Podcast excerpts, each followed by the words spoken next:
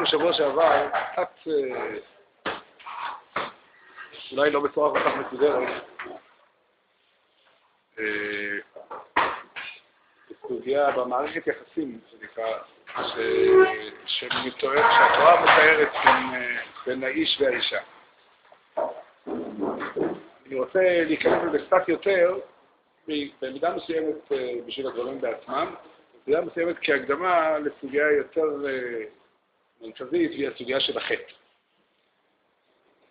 אבל כך כתוב בתורה, כתוב בתורה, ויאמר השם אלוקים לא טוב היות האדם לבדו, יעשה לו עזר כנגדו. ואחר כך כתוב, ולאדם לא מצא עזר כנגדו, ולכן נבראה אישה, כמו שהיא נבראה. חז"ל כבר עמדו על המילים עזר כנגדו. מה שאני אומר עכשיו זה דברים שכתובים בנציג, אה, בתור פשט בדברי חז"ל. חז"ל אומרים זכה עזר, לא זכה. זה ברור לחלוטין שדברי חז"ל לא יכולים להתחבר לפשוטו של איש. כאילו יש פה בתורה אה, מילה אחת לשבחם של הנישואים, לשבחם של הנישואים, זהו, ומילה אחת שמתארת את הצד השלילי של הנישואים זה כנגדו, זה תלוי, זכה, לא זכה. תודה רבה. זכה, לא זכה. אה, זה ברור שזו הכוונה. ברור שכשהתורה אומרת אין זה כנגדו, להכיל את שתי המילים האלו כתיאור של הניתור בצד המבורך שלהם. ודאי אין הכוונה שחלק מהאנשים או חלק מהמקרים אישה היא עזר ובחלק מהמקרים אחר היא כנגדו, אלא בכל מצב היא גם עזר וגם כנגדו. אז הנציב מפרש את זה ממש אה, מוכח מעצמו. האישה היא עזר כנגדו, פירושו היא עזר בזה שהיא נגדו. זאת מה שאדם מחפש באישה, וזה מה שהוא לא מצא בכל הבהמות והחיות, זה שאף אחד מהם לא הייתה כנגדו, לא היה כנגדו, והוא מחפש מישהו שהוא כנגדו. וזה, בזה, בזה האדם יוצא בכלל להיות לבדו. מה, מה, איזה טעם יש לאדם לחפש מישהו שהוא כנגדו? מה טעם? הדמיון. או החברות של רבי יוחנן, נכון? זאת אומרת, נכון, נכון, נכון, זה תיאור מאוד יפה. הגמרא אומרת שאחרי שרשת הקיש נפטר בעניין בעניין הקפידה של רבי יוחנן, אז רבי יוחנן הסתובב, נשרפה דעתו, נשרפה דעתו, והוא היה מסתובב וצועק, איך את בר לקישה? איפה אתה רשת הקיש? ואמרו לו, הביאו לו מישהו שהיה מביא לו על כל, שהיה מסייע לו, בכל מה שהוא אומר, היה מביא לו ראיות וכל מקום. הוא אמר לו, כשריש לקיש היה פה, הוא היה שואל על כל מה שאני אומר 24 קושיות. אתה מבין ראיות? נכון, זה נכון. אבל יש פה דבר יותר, אה, זאת אומרת, מה שחז"ל מדברים זה דוגמה מסוימת לדבר הזה. האדם לא, לא, לא מעוניין, לא צריך, הוא לא מחפש מישהו שהוא יהיה, אה, איך אני, איזה מילה אני אשתמש, אה, מישהו שהוא לגמרי נתון תחת ידי. האדם מחפש מישהו שהוא יהיה פרטנר, שיעמיד איזשהו, מה פירוש המילה כנגדו? כנגדו, פירוש המילה כנגדו זה מולו. ושוב, מול זה יחס, לעמוד מול זה יחס מאוד מאוד מיוחד. זה אומר שאנחנו מגיעים למקומות שונים. הימין שלי הוא לא הימין של הזולת, והשמאל שלי הוא הימין של הזולת, וכולי. אני מגיע ממקום אחר לחלוטין. אבל אני, מתוך העמדה הזו, מתוך המרחק האינסופי שבין שנינו, אנחנו נעמדים זה מול זה. זה פירוש המושג כנגד. ושוב, כמובן שהמול זה מטאפורה, זה, זה משל. הכוונה היא, האדם, אדם מחפש מישהו, קשר אמיתי נוצר כאשר הוא מגיע מישהו שהוא עומד מולי, הוא מחופש, הוא מעוניין בקשר איתי, הוא פונה אליי, הוא פונה אליי, אבל הוא פונה אליי ממקום אחר. הוא מציג צד אחר של התמונה, הוא מציג, אה, מציג אינטרס אחר. לגמרי לגמרי אחר. היכולת לחבר, לגשר וליצור קשר בין שני היצורים, שני הגורמים השונים הללו, זה פירוש המושג קשר. וזהו העזר שיש בנישואים. כנראה, גם אותם בעלי חיים שאפשר ליצור איתם איזשהו קשר, הם לא יכולים להיות כנגדו. הם לא יכולים להיות כנגדו. אני, את האמת שלא ניסיתי. ליצור קשר עם שום בעל חי, מעבר לדיני בעלי חיים שהכנסתי אותם לפי. אבל לא, זה לא, זה לא מקרה כזה. אה? זה לא אני, זה הבן שלי. כפשוטו. ברוך אתה אדוני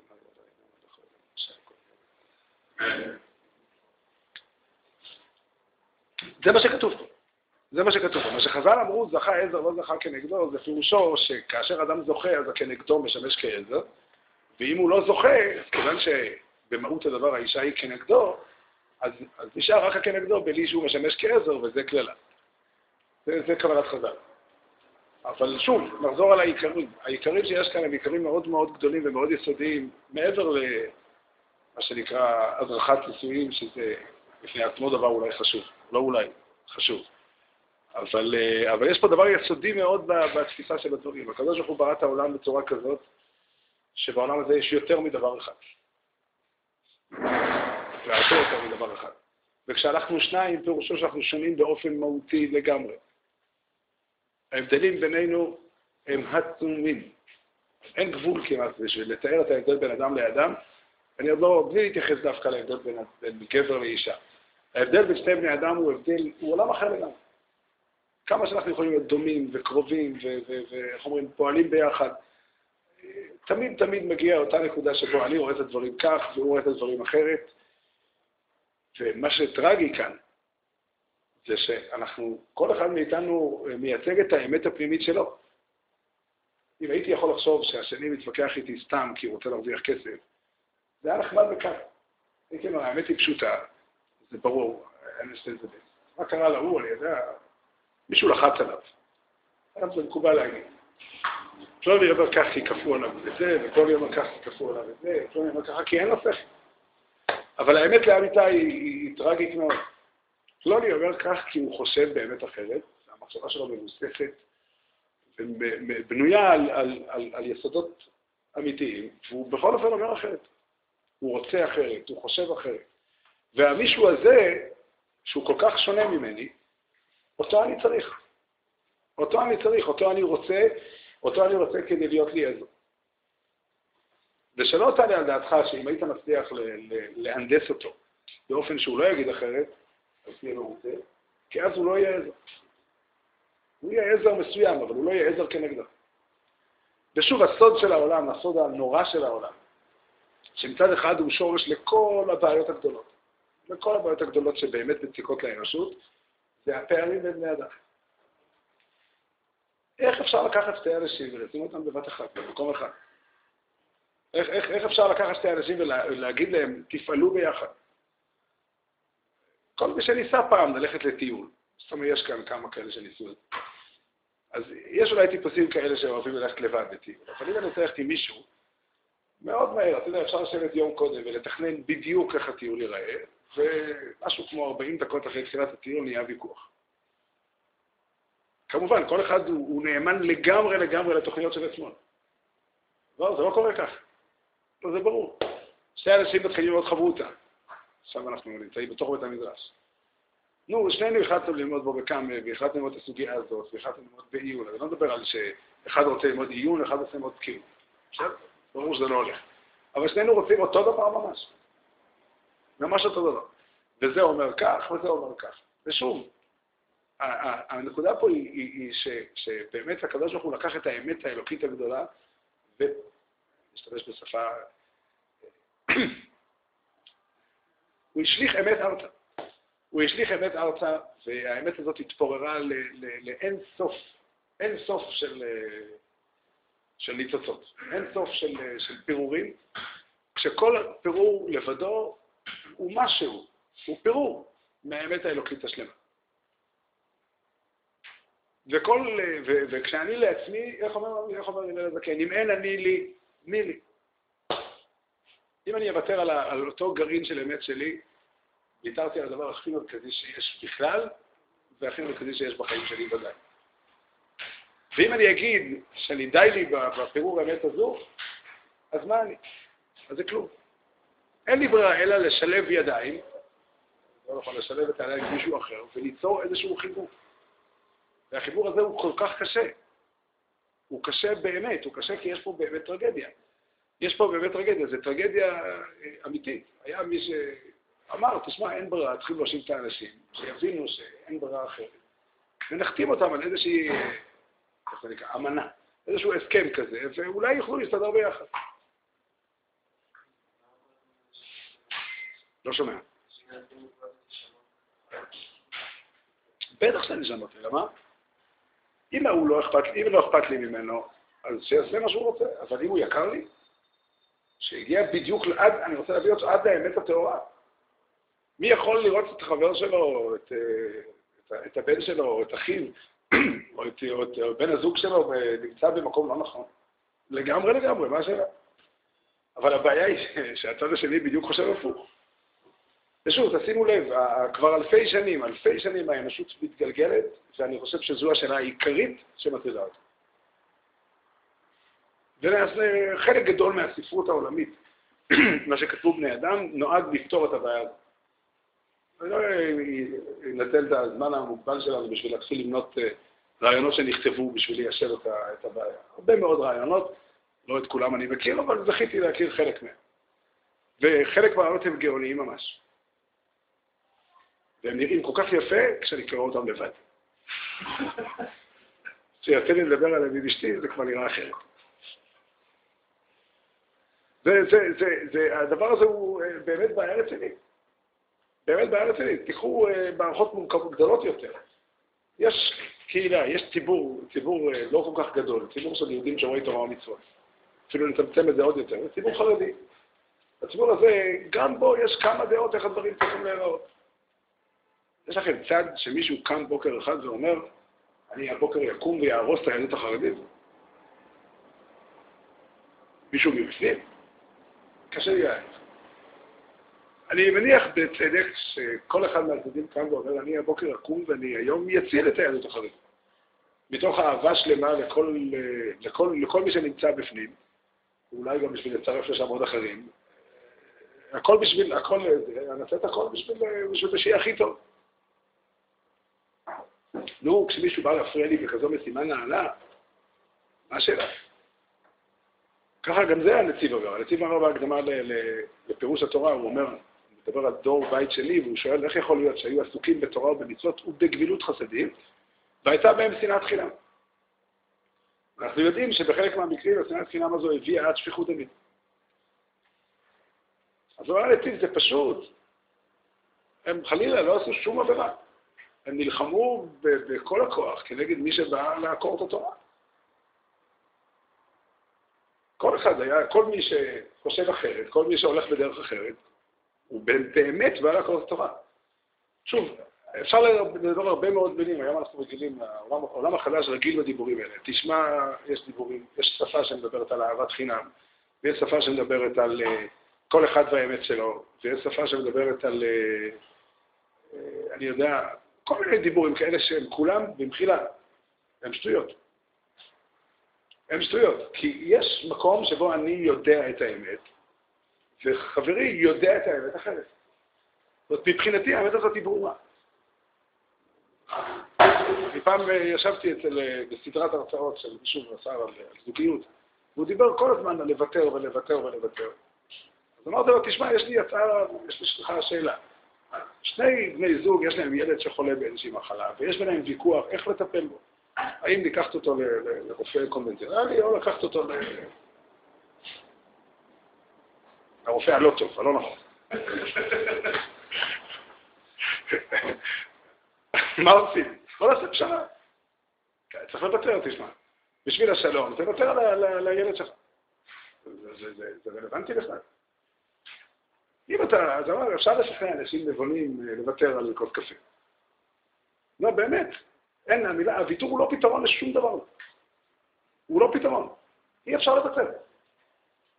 באמת אי אפשר לוותר. לוותר אני יכול, איך אמר פעם מישהו, אתה יודע מה אני יכול לוותר? כשגמרתי את החבילה של הסיגרות, את הקופסה הריקה אני יכול לתת. בהחלט. אבל בפירוש לוותר.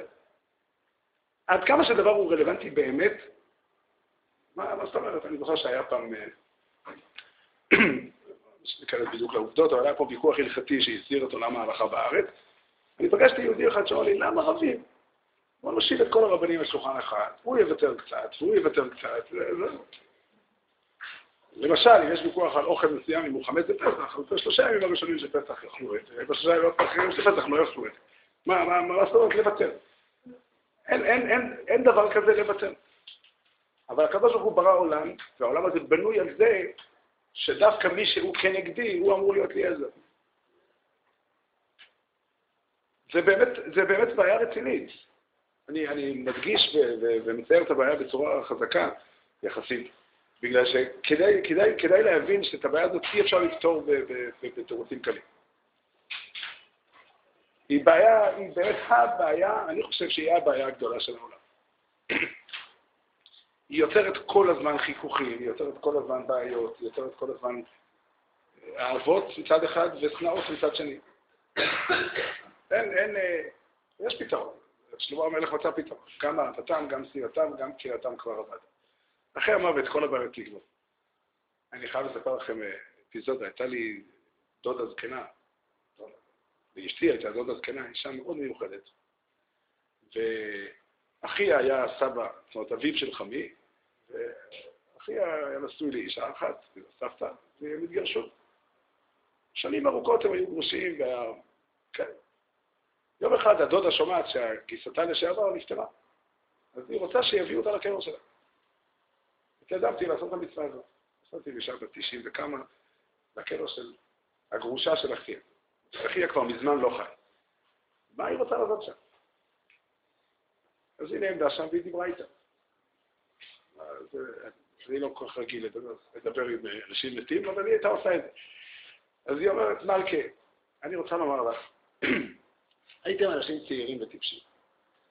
אל תעשית שטויות, הוא עשה שטויות. הגיע הזמן שתסלחו אחד לשני. עוד היה חיה, חבל, חבל לריב. זה כבר לא, כבר לא, כבר לא נוגע למעשה. על כל פנים. אבל זה, זה, זה, חשוב שנבין את הדבר הזה. התורה אומרת את זה כך, וזו המציאות של העולם, שהקדוש ברוך הוא ברא האדם בצורה כזאת, שלא טוב היות האדם לבדו. הוא לא יכול להסתדר לבד. הוא לא יכול להסתדר לבד, והוא חייב להגיע לעזר, והעזר הזה חייב להיות כנגדו. העזר הזה חייב להיות כנגדו.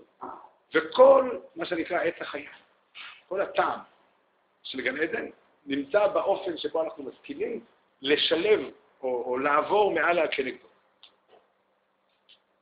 אם אנחנו שואלים איפה נמצא גן עדן בעולם הזה, גן עדן נמצא במקום שבו, זה לאו דווקא בנישואים, בכל מקום שיש שניים, בכל מקום שיש שניים, השניים מציגים שתי תפיסות, ושתי התפיסות הן שתיהן תפיסות שלמות של בני אדם חיים, ואנחנו מצליחים לגשר עליהם, פה נמצא עץ החיים. פה נמצא עץ החיים. זה לא לחינם כל כך קשה. לא ניכנס היום להזכיר מהם הקרובים ולאט אחר במתהפכת. אבל שניהם עומדים בדרך לעצור אותנו להגיע לעץ החיים, ואנחנו חייבים למצוא את, את, ה, את האופן לדלג עליהם. זה, זה, זה המקום שבו בו, בו נמצא, נמצא גן עדן. זאת אומרת, ההבנה השלמה, אני אנסה קצת בקצרה לענות על זה, קצת, ההבנה השלמה ש, שהאמת השלמה נמצאת לא רק אצלי, היא בפירוש נמצאת אצלי. המשל הזה שרבותינו מביאים אותו על אותו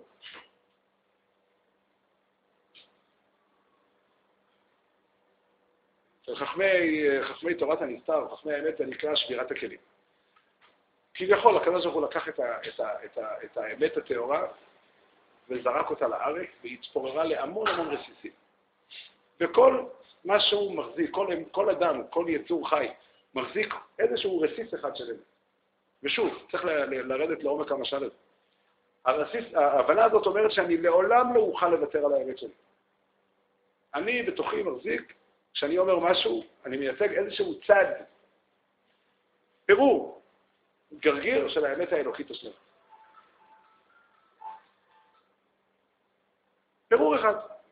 אבל האמת השלמה לא תוכל לצאת לפועל בלי הפירור שלי. אבל באותו אופן אני גם מבין, ממש בחד המחצה, שהאמת השלמה לעולם לא תוכל לצאת מהפירור שלי לבדה. הזולת שאותו אני פוגש, מכיל בתוכו אמת שנועדה להשלים את האמת שלי. והתוצר המוגמר יצא משהו אחר לגמרי. משהו חדש. משהו חדש לגמרי. כמו, ממש כמו שבמובן הביולוגי אנחנו מבינים שאם יבוא אדם ויגיד שאני רוצה שהילד שייוולד לי יהיה דומה רק לי, יש לו בעיה. ואם אדם יהיה נדיב ויגיד, אני רוצה שהילד שלי יהיה דומה רק לאשתי, אני מטורף באותה מידה. ובהכרח, הוולד הנולד יהיה שילוב של שנינו. כך כל דבר שאנחנו נעשה ביחד, חייב לצאת משהו חדש לגמרי.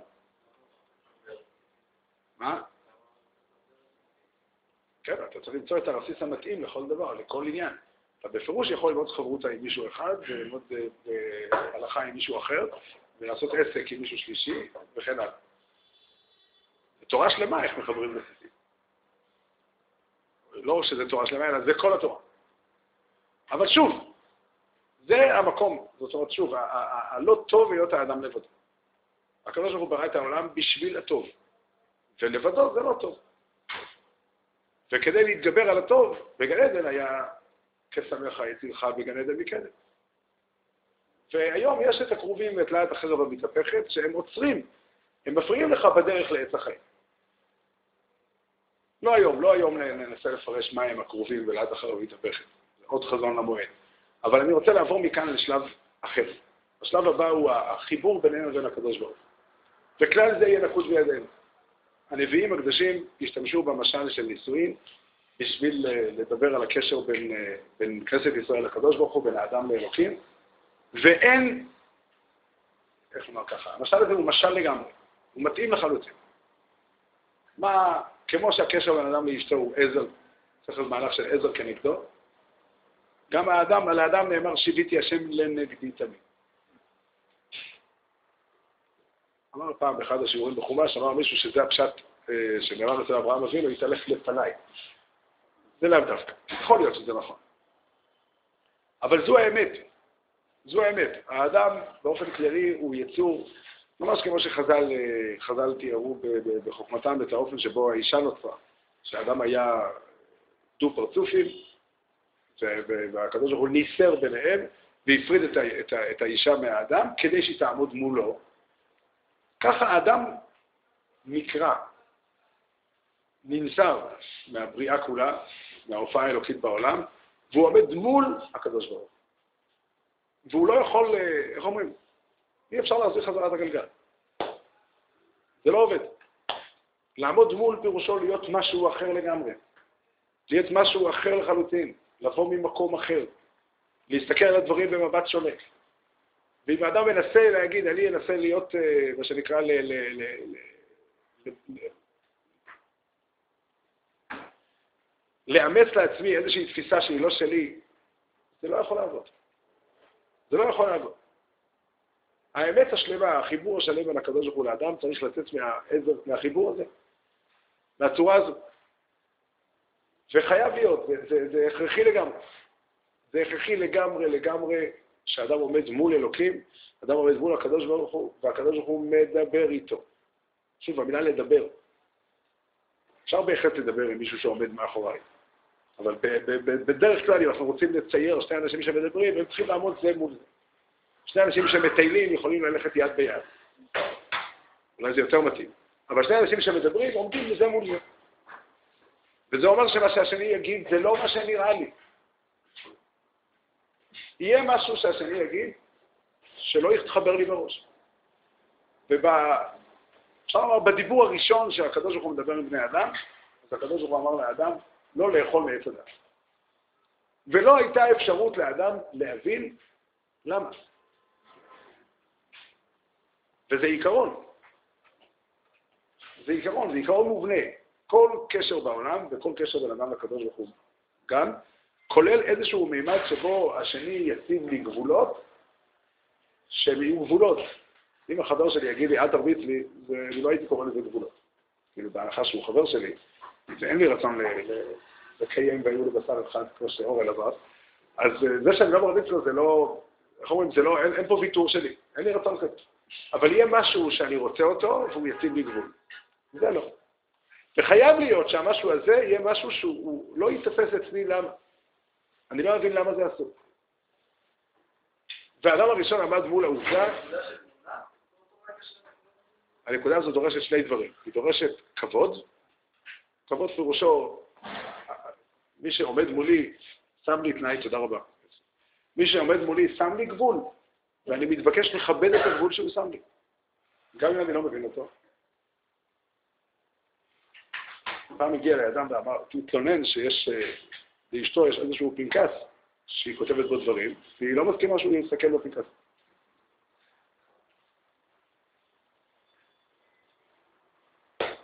בעיה. ואל תזלזלו, אין פה מה לחייך. אין פה מה לחייך בכלל.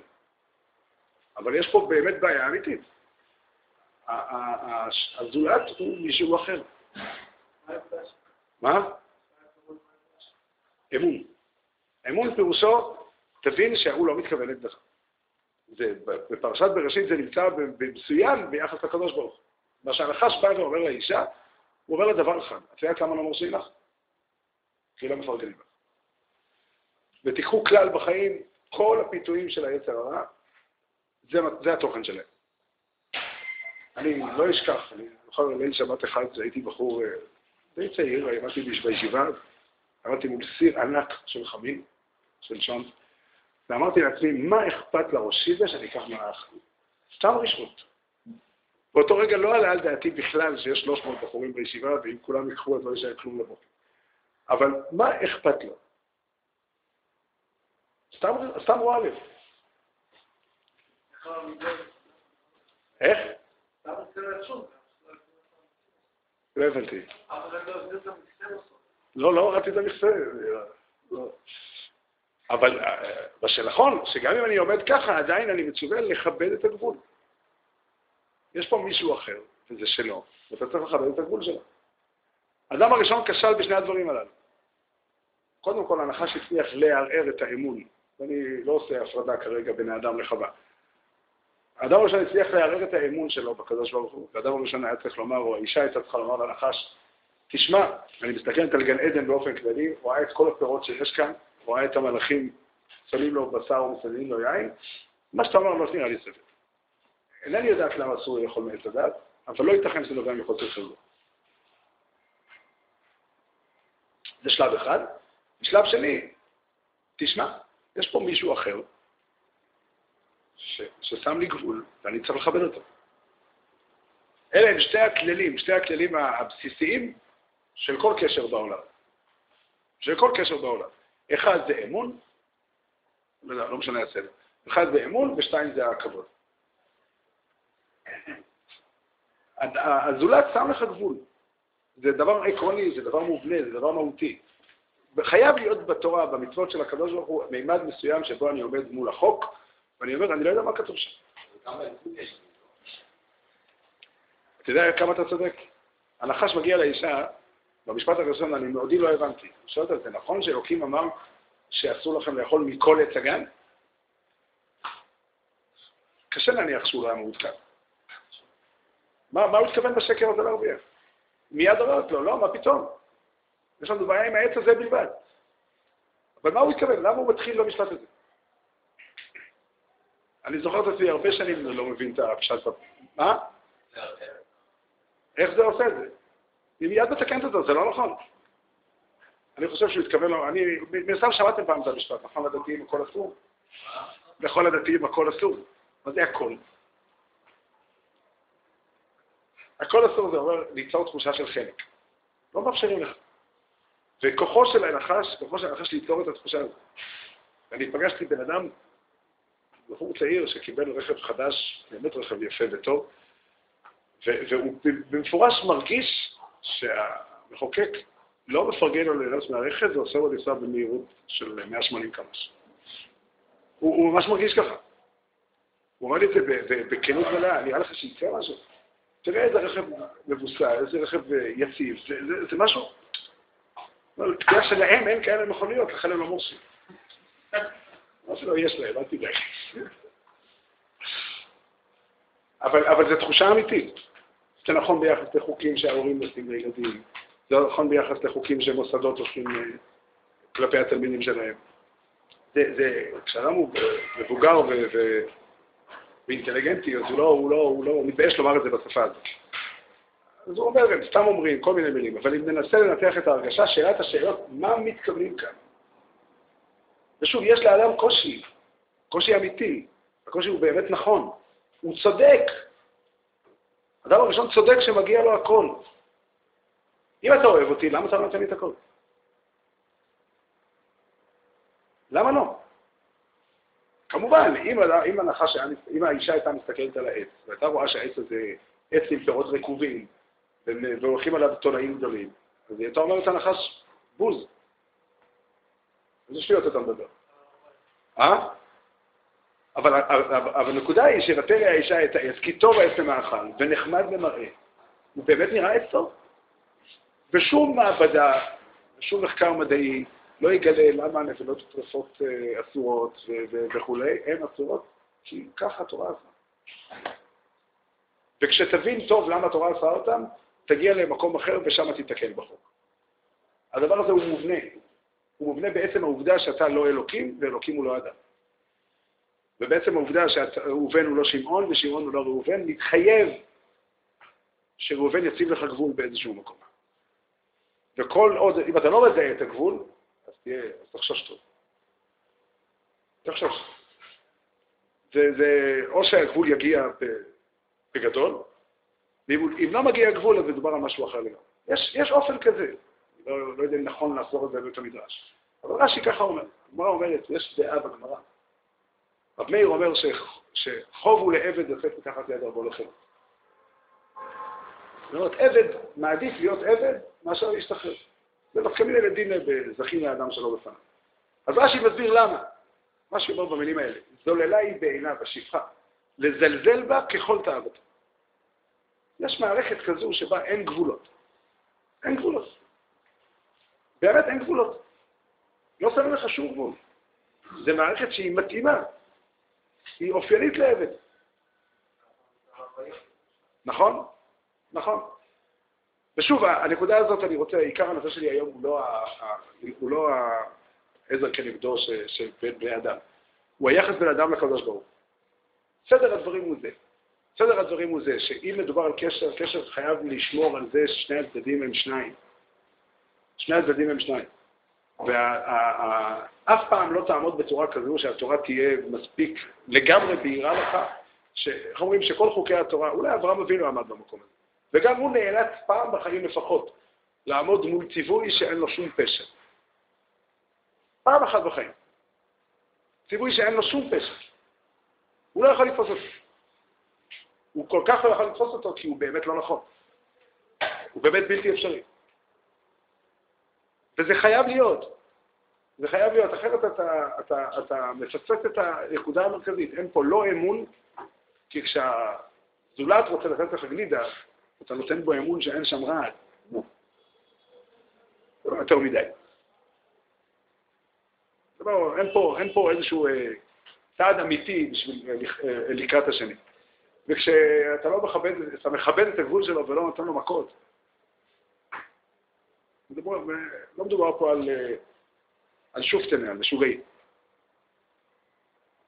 אבל, אבל, אבל הזולת שם לך גבול, הקדוש ברוך הוא שם לך גבול, ואתה מחויב להתייחס ברצינות. אתה מחויב באמת לחי... לשים גבול לעצמך. אתה מחויב באמת לעמוד ולומר, המקום שלי, כיוון שיש פה עוד זולת, אני חייב לשים איזשהו, להתרחק, לזוז טיפה אחורנית ולתת מקום לזולת.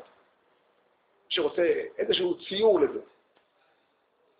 כשאדם יושב באוטובוס לבד, בספסל, ועולה מישהו, אדם זר יכול להיות, שרוצה להתיישב על עצמך בספסל.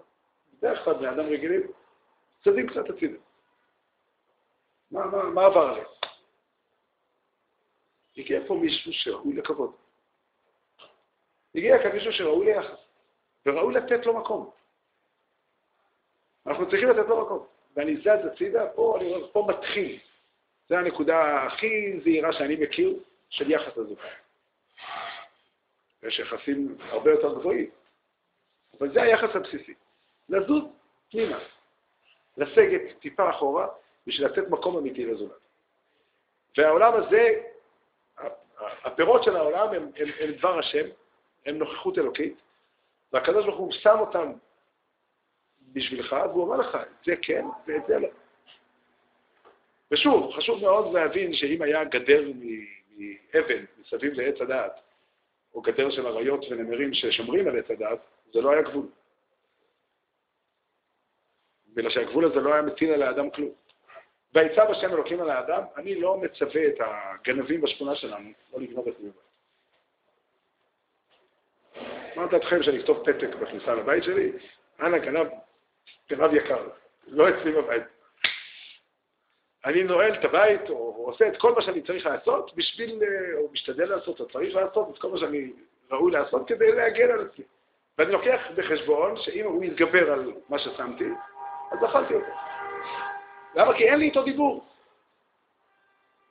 אבל לילדים שלי, אני לא נועל את כל המגירות בבית, אני אומר, המגירה הזו של אבא, ואל תפתחו אותה.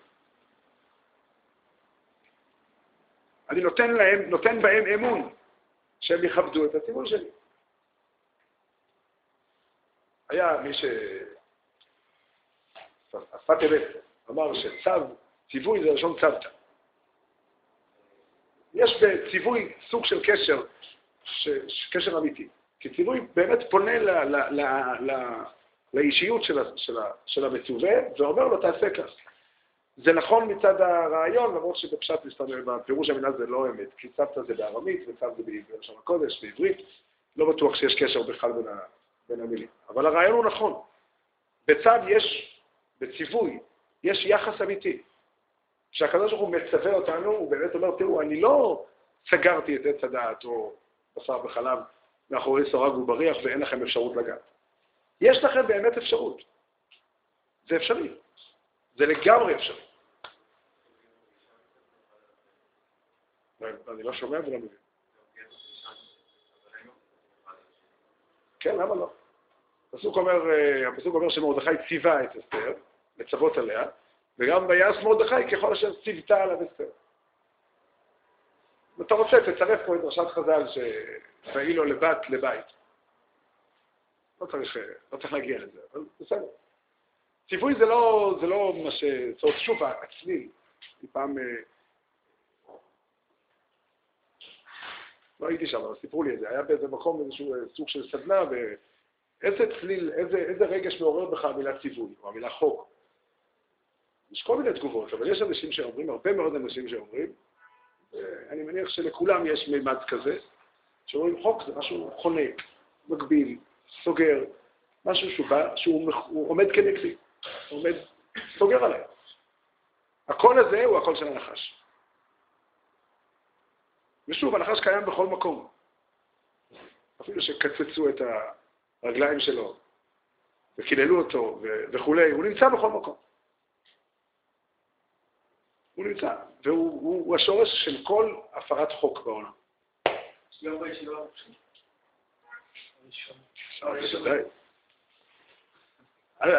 שלא, איך אומרים, אל תהיה מופתע. אל תהיה מופתע. זה לא משנה מה אתה, זה שאתה, איך אומרים, אתה יותר מתירני, אתה לא עושה את הבעיה פחות קשה. כי באיזשהו שלב, בוא נגיד, נצייר את זה בתיאור. היה לי, הבן שלי הגדול היה בן שנתיים, והייתה לנו לתקופה מסוימת אה, משהו שנקרא מערכת טלפונית. מערכת. הרבה בתים בישראל זה קיים.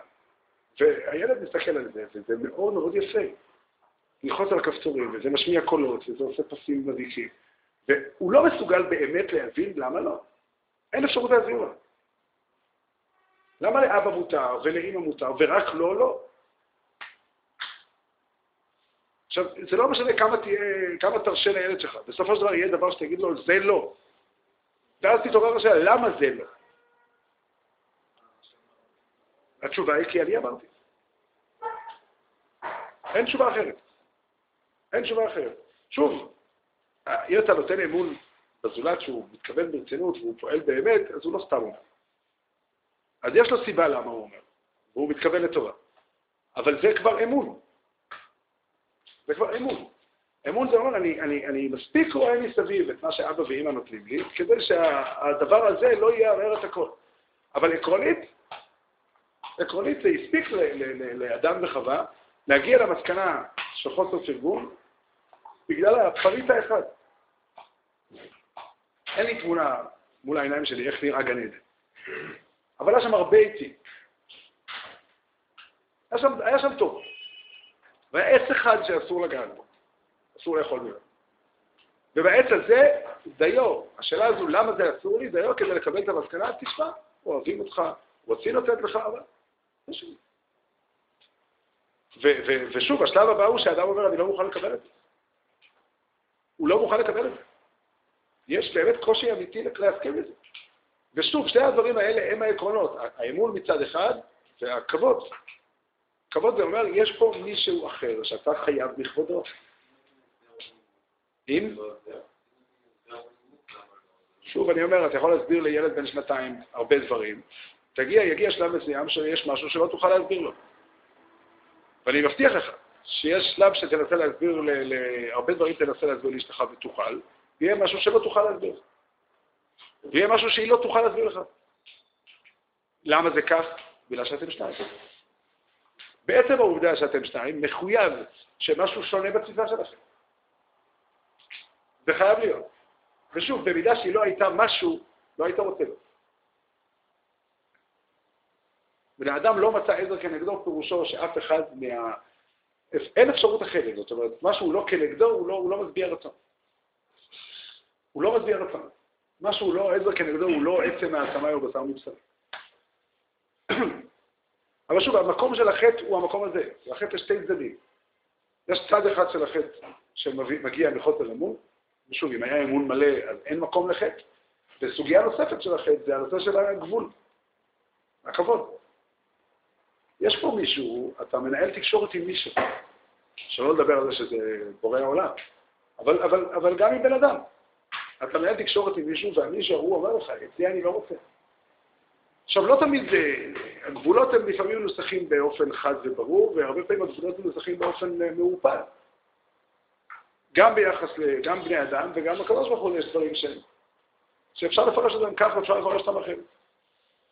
ולכבד את הגבול פירושו, שים לב, אתה בונה מערכת של קשר עם מישהו אחר, עם מישהו שאתה חפץ בו. מה הוא לא מרשה לך?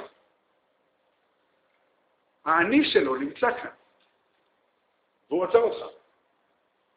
ושוב, יש פה טרגדיה אדירה. טרגדיה הזאת היא טרגדיה שאין לה כבר אה, אלפי, אלפים של שנה, אלפי שנים אנחנו עומדים מול הטרגדיה הזאת, ונעשו הרבה הרבה ניסיונות לפתור את הבעיות, וכאן כתוב שצריך, שזה שייך לגן עדן. הפתרון הזה שייך לגן עדן.